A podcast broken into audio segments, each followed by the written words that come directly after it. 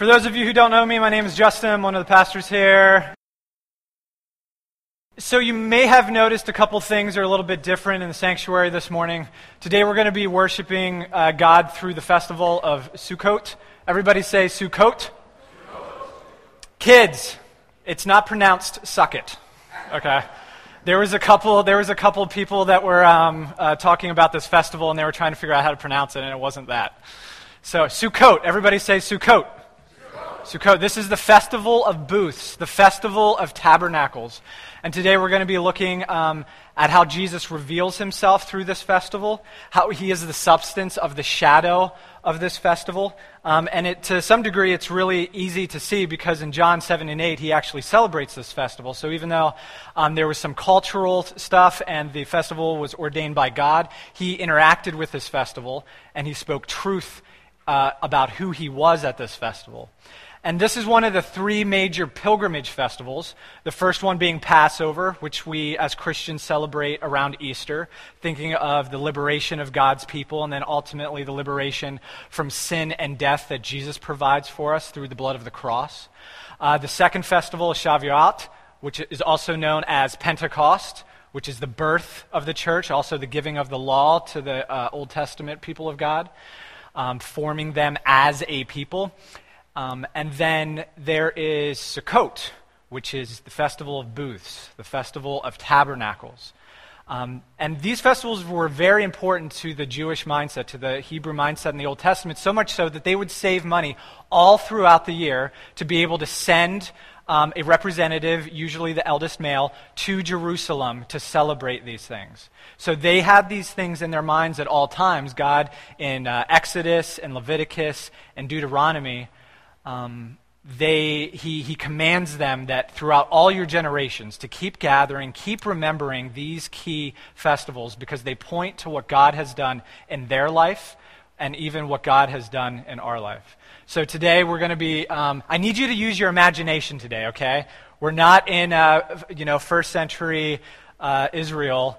Um, so I need you to use your imagination today as you're thinking through um, this festival of Sukkot one of the things that is commanded today that I want to exhort you to do um, is that no, none of the other festivals, God did not command anybody else, um, all the people, to rejoice during Passover or to rejoice during Pentecost. But with Sukkot, God says rejoice three times in the text. And so there's this thing when we gather together that a lot of us feel weighed down by stuff. Uh, maybe we're going through a hard time. Maybe we have no idea what the heck God is doing right now. Maybe we're just trying to figure out things in our lives. Maybe we're questioning God. Maybe we're just in a place where we're torn. And those places are valid places, probably. But today, as we gather today, as God's people, I want you out of a heart of faith to rejoice. That might mean being obedient, like kind of like telling yourself, I'm going to rejoice today. And I would ask you to rejoice not only spiritually and in your heart and in your mind today, but also physically. Like the Psalms are filled with where we get down on our knees and worship. We lift our hands up in worship. We shout out in worship. We also are quiet at times in worship. And especially in a day and age when there's so many voices speaking, where there's so much um, uh, chatter and white noise, that sometimes the, the hardest physical act of worship we can do in posturing ourselves to the Lord is just to be still. But the whole gamut Okay, so today I, I ask you to rejoice, to clap in an act of obedience to the Lord, in an act of faith. A lot of times um, I don't want to do certain things because I feel like I'm being inauthentic. I want you to put that to the side. Is our love towards each other, is our love towards God supposed to be genuine? Yes. But sometimes we kind of use that as an excuse to put faith to the side and not rejoice when God says rejoice, to not cry when God says to cry. And so today, Cornerstone, you and I, I'm asking us to rejoice today. Does everybody understand? It might feel awkward. It's going to feel awkward. Everybody clap. Let's get our arms. It's, go- it's awkward. I get it. It's awkward. So at the end of songs, we're clapping and thanking God for who He is. Feel free to use your body uh, orderly. Uh, with, way, with flags, uh, no uh, sword fighting with flags. FYI, we don't do that. Um, any, any way physically that you want to worship God today in an orderly fashion, be free today. Okay? So today is the day that the Lord has made. Today we will rejoice. Angie, can you come down? We're going to start by reading uh, responsive scripture together, Psalm 118. There was this group of psalms that during Sukkot that they would recite and that they would sing over and over, and one of these would have been Psalm uh, 118. And so doing a responsive reading is just like singing together in a way. We have somebody that's leading us. We have some, we're responding. Just as we sing songs together, we're also saying and praying the scriptures together as one body together. So, Angie's going to lead us. Got the layout here, so you're at left side. Left side. So, anything that's on this side, can you put the first one on, Gene? Or Dwayne, sorry. Anything that's on that side is Angie. Can you go to the next one quick? Anything on that side is us. Okay? Could everybody stand up, please? Oh, give thanks to the Lord, for he is good, for his steadfast love endures forever. Out of my distress I called on the Lord. The Lord answered me and set me free. The Lord is on my side. I will not fear. What can man do to me? The Lord is on my side as my helper. I shall look in triumph on those who hate me. It is better to take refuge in the Lord than to trust in man. It is better to take refuge in the Lord than to trust in princes. The Lord is my strength and my song. He has become my salvation. Glad songs of salvation are in the tents of the righteous. The right hand of the Lord does valiantly. The right hand of the Lord exalts. The right hand of the Lord does valiantly. Open me to the gates of righteousness, that I may enter through them, and give thanks to the Lord. This is the gate of the Lord. The righteous shall enter through it. And I thank you that you have answered me and have become my salvation. You are my God, and I will give thanks to you. You are my God, I will extol you. Oh, give thanks to the Lord, for he is good, for his steadfast love endures forever. So, Leviticus 23 um, is one of the places. You know, it's going to be a good day when you're in the book of Leviticus. Woo! Um, I'm going to pick out a couple of the verses, and we're going to talk about some of the traditions that first century Jews would have went through and what they meant to them, and ultimately how Jesus reveals himself through those things. So, um, chapter 23 in Leviticus. Um, let's see here. On the f- 15th day of the seventh month, seventh month, you, when you have gathered in the produce of your land, so it was a harvest festival, you shall celebrate the feast of the Lord. Specifically, here he's talking about the festival of booths, the feast the Feast of Tabernacles. On the first day shall be a solemn rest, and on the eighth day shall be a solemn rest. Now, here, verse 40.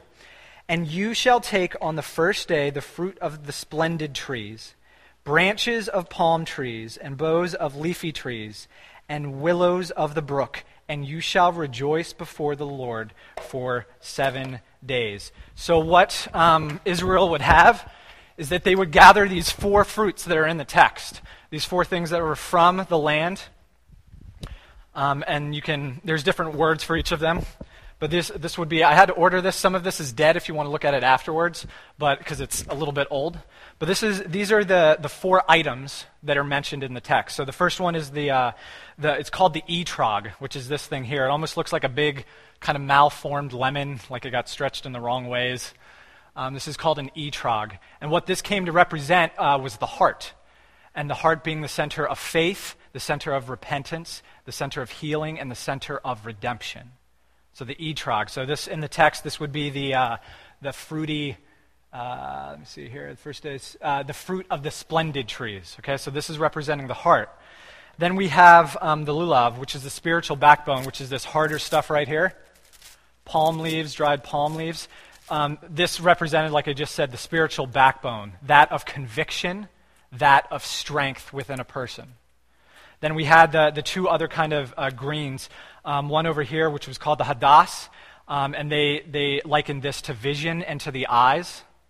And then this on this side, which is this is kind of the dead stuff, but pretend it's alive and fruitful right now, is that this here, um, how do you say this word? This is the aravaha, and this is this represents the lips and prayer and victory over enemies. and victory over enemies. So, what they would do is that the priests and uh, the, the men and women there, they would gather these things together and they would kind of put them in a bouquet and they would all hold them.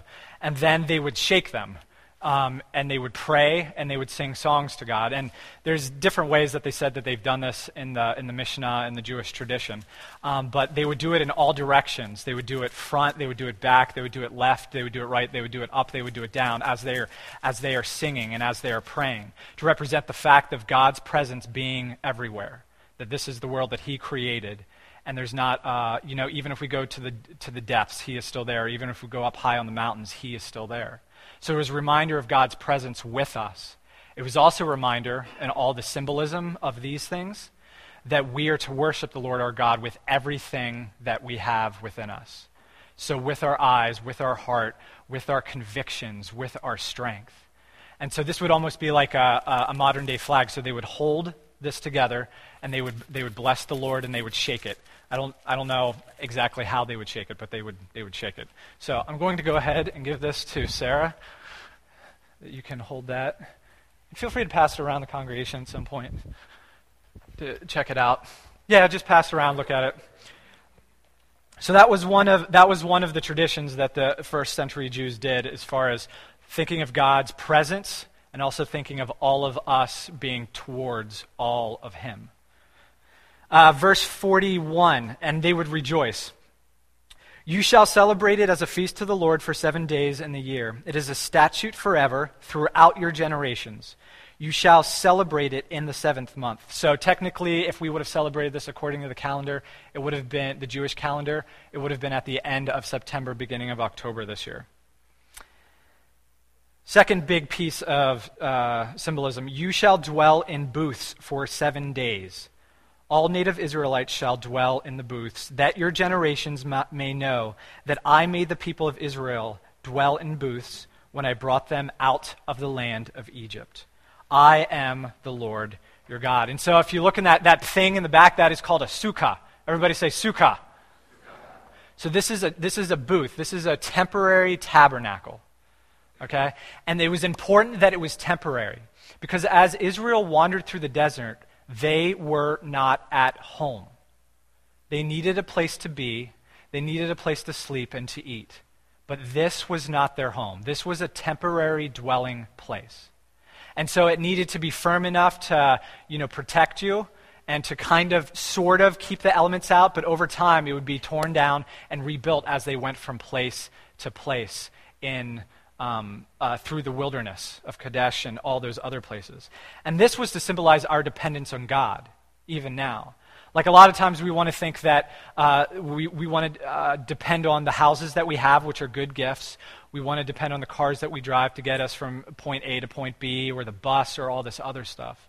And we can look at all those things as a good gift from God. But ultimately, our dependence as people is not on those things. Those are gifts that He has given us, but ultimately our dependence is on God alone. And so, even if those things were taken away, we could still be cared for. We could still be cared for because the Lord cares for His people. The Lord cares for His people. And it also said in the text there how this would be a, a celebration that we would remember throughout all the ages, through all generations. And this is really important because there's this thing where we want to uh, live for the moment in our culture. Now, here at Cornerstone, we, we push pretty hard in a good way that you should be present where you're at, that you shouldn't be so enthralled um, with what could happen, and you shouldn't be so tied to your past that you can't live in the present. The funny thing is, though, is that the people of God, the way, the best way for us to live in the present is by looking to the past, by remembering the past, and also to look to the future to remember God's promises. Because if we don't, we tend to live for the moment in a bad way. And so we want to think here about Israel. When they came, they sent spies to look at the land, the promised land that God was going to give them, right? And so they're there looking, and what do they see? They see armies and they see uh, giants, right? And they're scared. And they don't want to enter into the promised land, the place that God has called them to be. Because at that moment, they're living for the moment. They're not remembering what God just did 40 days prior and uh, with all the plagues and how the, he rescued them from the hands of Egypt. That all of this crazy stuff with the parting of the Red Sea, they, they're not remembering that. They're just looking at what's right in front of them, and they're not remembering what happened and the, and the strength of God. They're also not remembering the promise that he said that I will bring you into a good land. I will fight this fight for you. They're not looking to the future and holding on to his promises. And so they're not actually being present in that moment when they're looking at the spies. All the 10 spies said, no, we shouldn't go in. Where Caleb and Joshua were like, no, we can, let's, let's remember who the Lord is and let's remember his promises that he has made. And so, as the people of God, it's important for us both to remember and both to look forward to the future. Um, if you have your bulletin, which I never have a bulletin, I never have a bulletin. Can I have somebody's bulletin, please?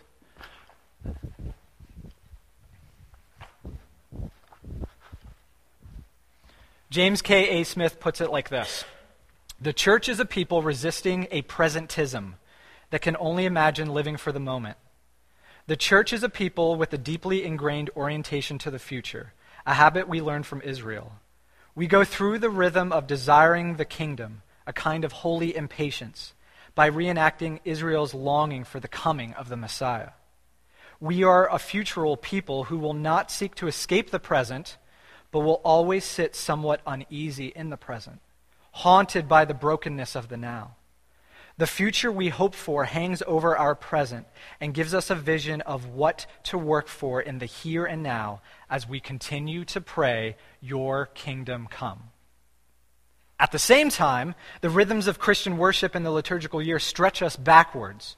They are practices of remembering, another habit we learn from Israel. We remember with gratitude God's acts of redemption in the Exodus and on the cross. We are called to be a people of memory we are also called to be a people of expectation. We are a stretched people, citizens of a kingdom that is both older and newer than anything offered by the contemporary. So, Cornerstone, as the church, we are called to be these people that remember God's goodness in the past and also look forward to God's goodness and promises in the future. Because, as we read together over and over again, His love endures forever. His love endures forever. That we see it in the past, we hope and cling to it in the future, and then we can live in the present with those two things. Okay, let's stand and worship. So, water and wine. So, another uh, tradition that would happen during Sukkot was that the priests would go to a pool, a specific pool, um, and they would walk through the city and they would go to this pool. And this pool um, in John 9 then is the pool that Jesus told the blind man to wash in when he made the spit and the, uh, the um, mud and put it on his eyes, one, that cool thing. Um, and then he tells him to go and wash. So what would happen is that the, uh, one of the priests would go and he would go get a container of water from this pool. There's a, there's a pool back here, if you didn't know that. It's a secret.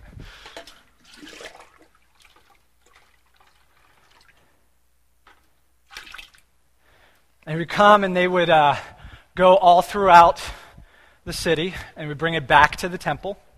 And when they uh, got to the temple, as this time, it was water to an arid nation is really important. Like it's a source of life right? I mean, it's a source for life on earth, but especially if you live in a dry land. And so um, this was a harvest festival, and it's something that we can't necessarily, some of the farmers probably could, but us just as modern day Americans that have all this stuff, um, you know, right at our fingertips, the importance of rains that were to come, and how much that uh, the people of God ask for the rains to come physically and spiritually.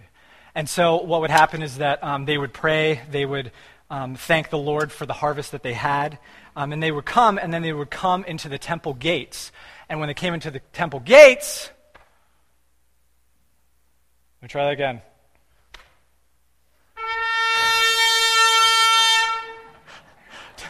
You had to do it twice back then. You had to do the dropping of the arm twice, and when you did it the second time, that's when the horn would blow.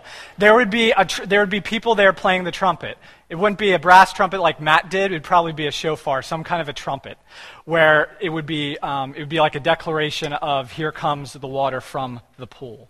Matt, you can make your way on the stage then. And what would happen also, though, is that they would meet uh, another priest there and uh, this priest would have a vessel of wine um, for a drink offering. And a drink offering was really important because, for multiple reasons, um, the strong drank the wine. Um, was that they couldn't, they couldn't have bread and they couldn't have wine in the wilderness. Um, the reason is twofold. One, they weren't at home. Wine is a symbol of rest, wine is a symbol of uh, wholeness, Wine is a symbol of rejoicing and joy and Sabbath. But when they were in the wilderness, when they were in the sukkahs, um, they weren't home yet. God had a different place that they were provide, a different place that He provided for them, and so they were traveling in this wilderness to this place, even being tested and disciplined in it. Please come, please.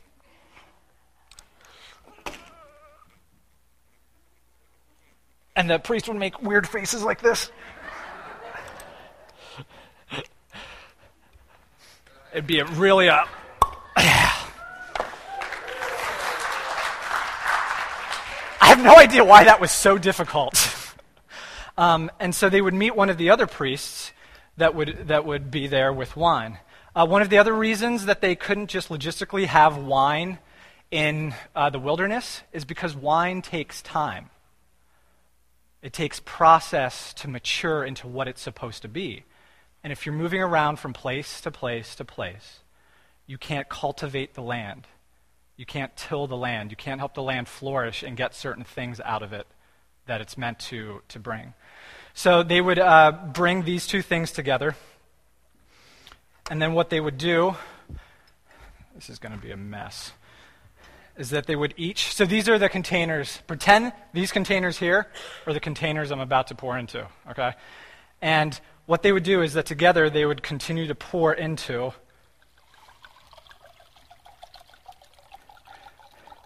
But if you'll notice on here, there's a little spout. I don't know if you can see this little spout, but at the bottom of each of them, there's this little spout. And so up top, the mouth is wider than the spout is. So the inflow is greater than the outflow can happen. And this would drip on the altar. They would come up to the altar, the corner of the altar, that have these cups here, and they'd be pouring this. But because the inflow, listen to this symbolically too, because the inflow was more than the outflow, what would happen if they kept pouring?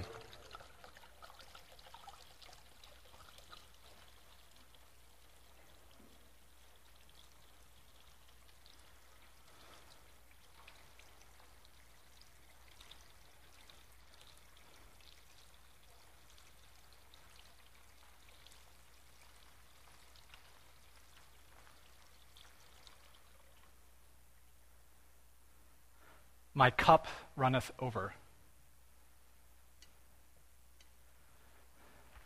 God is a God that doesn't play into our games of cultural excess, but He is a generous God.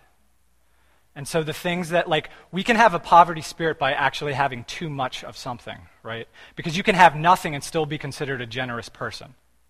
You can have nothing and still be considered a generous person. And so when God gives, he gives enough, and his enough is usually a lot more than we actually need. But again, he doesn't play into this culture of excess that goes after things all the time because of a lack inside. No, he gives out of his abundant love what we need. What we need is enough, and what he gives that is that enough is usually more than we actually need. But there's this, this game in our mind as far as what we need, what we don't need in the world today. So, um, Jeremiah 2 talks about how the people of God did two things that were evil in God's eyes. One of them is that they, they forsook God. You have forsaken me. And he calls himself the fountain of living water. You have forsaken me as the fountain of living water. And also, you've created these things. You've created these systems and these cisterns that can actually hold no water at all. And so when we don't have the fountain of life within us, and then whatever kind of water we're trying to get, we have this system that just bleeds out all over the place, is that we are a thirsty people, that God's people can often be a thirsty people when we forsake the fountain of life. When we build these things, when we take substitutes and put them in for the living water, the running water, rather than we take salt water. Like if you drink salt water, is it water? Yes. Is it wet? Yes. Does it hydrate you? No. And a lot of times we take these other things that are liquid like and water like, but they're kind of mixed with something else, and we take them in, and they actually end up spiritually dehydrating us more. Past two months, I've been um, helping my family take care of twins. Most of you know that. Energy drinks have been a big part of my diet. Not afraid to admit that. Energy drinks are fine for a time. If we as a people and as a culture need to live off of energy drinks, there's something wrong in the rhythm of our lives. There's something wrong in us resting and receiving God's overflow and receiving God's abundant love in, in, in our lives. Now, the great news about this is that all this was happening, um, and then on the last day of the feast, John 7. John 7. On the last day of the feast, the great day, Jesus stood up and cried. So it wasn't like he was telling uh, his disciples this quietly. He stood up and cried out, If anyone thirsts, let him come to me and drink. Whoever believes in me, as the scripture has said, out of his heart will flow rivers of living water. And the picture everybody would have had in their mind would have been this that this drink offering, that this water libation that happened every day, that would have been the picture in their mind as Jesus, in the context of his day, stood up and cried this out. Like, this is fine. This is good ceremony. This is good symbolism. I'm the real living presence of this. I am the reality. This is a shadow of what you need. Jesus is saying, I am the reality of what you need. And what does he say in the text that that, that, that uh, living water actually is? It's the Holy Spirit. It's the Holy Spirit that we need, that we desire. That every day we need to drink of him. And the great thing is, is that Jesus has come that we may see him, believe in him, and that he graciously and abundantly out of his love gives us this water. Let's stand and worship. That was good. Stepping out of the boat, stepping into the promised land. I didn't put that together before. Like stepping out of the boat, act of faith, stepping into the promised land. That's cool. cool. Um, I'm going to call on four young men to get their light bulbs. What? So, hopefully, this won't turn out horrible. Um, so, one of the other traditions, Gene, Dwayne, if you can put that other.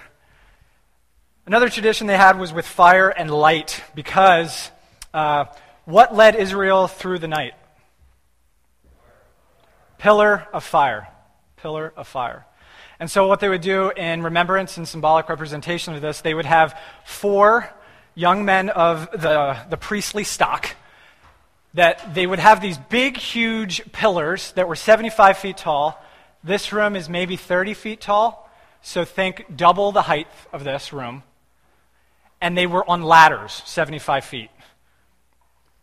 And what they did is that they carried oil on their backs. Um, you can see that they're in these big jars, big jugs. Uh, seven to eight gallons of oil, so it was about 50 pounds on their backs. They're going up these 75 foot ladders, and they poured it up there, got it ready, and then what what happened is that they would take the uh, old undergarments, the soiled goods of the, the Levites, and they would tear them up, and they would use that as kind of the wick and the fire starter. And so they would take uh, the priestly garments, and they would they would come and then they would turn on everything. And there would be this blazing light. Gene, can you take all the other lights down? And there would be this blazing light. Now, obviously, um, they didn't have electricity back then, so like these things were huge. And these things were massive, and these things lit up all of Jerusalem. Like there wasn't a place that says that uh, you couldn't you couldn't tell where Jerusalem was, where the festival was going on, and and people were celebrating like crazy. They had they had like these fire dances and stuff like this. It was kind of like an ancient rave, uh, you know, minus the drugs. But it was like a time of uh, celebrating and rejoicing, and um, I could just see Dennis at a rave. Yeah, Dennis. You know, rejoicing before the Lord at the harvest He's thankful and everything and doing and just enjoying the fact that God was their God. And remembering that even in the wilderness, God was still with them, like Joy just prayed. So God could have just been like, you know what? You didn't want to go into the promised land, and then you wanted to go when I didn't want you to go. I'm done with you. I'm done with your whole, uh, all of the generations. He could have said that. He could have left them the 40 years in the wilderness. But he didn't. He stayed with the people that were idolatrous. He stayed with the people because he was a God that was a generational God. That both loved the generation that so deeply hurt him and broke the covenant, but was also looking forward to the future because he was going to bring his people into the promised land one way or another. And he could have left, but he didn't. He led them by the cloud during the day and the pillar of fire at night. At the pillar of fire at night. And so, again, probably during this festival or maybe uh, Hanukkah when a similar thing was uh, happening, uh, Jesus, this picture, these flaming, so think a million times brighter, a hundred times, not a hundred, two times higher. These big, I don't even know what they did at the bottom because it's not like fire is like nicely contained all the time. Like I'm sure there was like fire spilling out from the sides at some time, and I was just like, are people getting burned or what's going on? But during this time, as all of this is going on, this picture of this big tower, this menorah, with these four big, huge 50 uh, gallon uh, buckets of, of oil that are set ablaze, um, everybody's looking at this. And then Jesus says this, and he says, Again, Jesus spoke to them, saying, I, I am the light of the world. Whoever follows me will not walk in darkness, but will have the light of life. This was awesome. I mean, again, imagine this huge thing, big, awesome, crazy time going on of celebration. That was just a shadow. It was just a shadow of the reality of Jesus and what he does for us. Looking back, as far as how God guided uh, Israel, God's people in the wilderness through the pillar of fire, and then how now he says, I am Jesus saying, I am the light of the world. I am the light of the world. And so we have this image burned into our brains. They would have had this image burned into their brains as he would have said this. And a, lo- a lot of times in 1 John, we talked about the humanity of Jesus, but in these two things specifically, Jesus is really asserting his divinity. You know, like because who was the fountain of life according to Isaiah 44? It was God. Who was the pillar of fire that led um, Israel through the wilderness at night. It was God. And while we completely grab onto the humanity of Jesus and the fullness thereof, we also remember his divinity, his messiah ness. And how in his uh, humanity, by his blood, by his death, he is able to cleanse us. And then by his messiahship, he's able to lead us and form us and transform us into something, into true humanity, even. That's the, that's the, that's the horrible part about humanism is that God actually wants humans to be human to their fullest degree because humans, being humans to their, humans to their, the fullest degree under God, is bearing their, his image. Is bearing his image. But then you get this other thing that wants to be just about the human aspect of life, completely disregard God. We'll do this ourselves. But Jesus is saying, I am the light of the world. Everyone who follows me will not walk in darkness, but will have the light of life. And so we remember both that God is love, absolutely, but God is also light.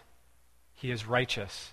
He is a consuming fire that comes after us, that purifies us, that loves us, that gets rid of all that junk that is attached to us, that will wait 40 years to bring his people into a good land, that he's not on any kind of time scale of ours, that he doesn't play the games of excess, but he has a generous and abundant heart of love towards his people. Even when that heart towards us is out of discipline and out of correction and out of no, that's not good for you. Even then, God is love and God is light. Let's stand and worship. So, Sukkot, Festival of Booths, Festival of Tabernacles, temporary dwelling, looking forward to home, looking forward to the promised land, looking forward to rest and Sabbath and celebration. John 14, this is Jesus talking. Let not your hearts be troubled. Believe in God, believe also in me. In my Father's house are many rooms. If it were not so, would I have told you that I go to prepare a place for you? And if I go and prepare a place for you, I will come again and will take you to myself, that where I am, you may be also, and you know the way to where I am going. Thomas said to them, Look, we do not know where you are going. How can we know the way? Jesus said to him, I am the way, the truth, and the life. I am the road. I am the source. I am the vitality. No one comes to the Father except through me. If you had known me, you would have known the, the Father also. And from now on, you do know him and have seen him. And so, the final thought I just want you to go away with today is to know that God has a place for his people. That a lot of stuff that we're going through now in our lives, possibly, um, it's just temporary. That just as uh, God prepared uh, the promised land for his people back then, so Jesus is preparing a place for us to draw us to himself, to be with him where he is. And he's a God, he's the Messiah, He's the person that wants to do that. He wanted to tabernacle among us, these temporary tabernacles. And then he comes and the word tabernacles among us, that God is with us. He wants to be with us. And then he's saying that we're going to be together again in the fullness and totality. And that eternal life, sure, absolutely starts now. But then we also, just as we look to the past of, of Israel and to that festival, we also look to the future into the new heaven, into the new earth, and we build into that. And that future informs us now, just as the past informs us now, that we don't have to live for the moment and yet be present in the moment and know that the Holy Spirit, in whatever way, is dwelling with us who believe in Jesus Christ. And that if you're in a place right now of junk or of darkness or of thirst, that Jesus is here to say, Come to me, drink of me, I am the light of the world, and I'm preparing a place for you and for us, for God's people, for all of creation renewed, really. And so this temporary thing is just temporary, it's just a shadow of the fullness of Christ and what he provides for us now and even more so in the future. So let's stand and sing one more song together.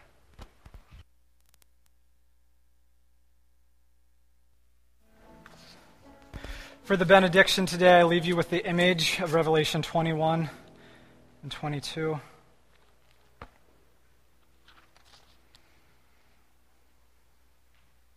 And I saw no temple, no tabernacle in the city, for its temple is the Lord God, the Almighty, and the Lamb.